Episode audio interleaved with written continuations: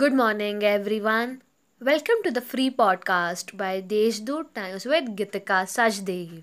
Let's listen to the morning news bulletin.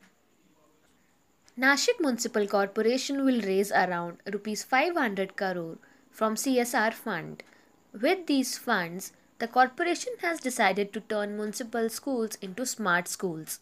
They are in talks with Palladium, an international company that has developed school models in Delhi and Karnataka. Anshul Kale and Vaijnath Kale, a father son duo from Nashik, have made history with their unique achievement. Seven year old Anshul and his dad climbed the Kilimanjaro peak of Tanzania in African continent without artificial oxygen. The sources of revenue are declining for Nashik Municipal Corporation since the abolition of state octroi in the corporation.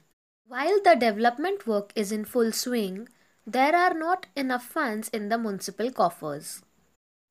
The state government has decided to increase the monthly allowance of orphans and homeless children as per the survey conducted in November 2021 across the state, including the district. Therefore, through the state government's Women and Child Development Department, these children will now get a monthly allowance of rupees 2500.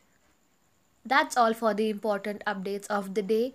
For more details, visit the Deshdoot's website. Have a nice day.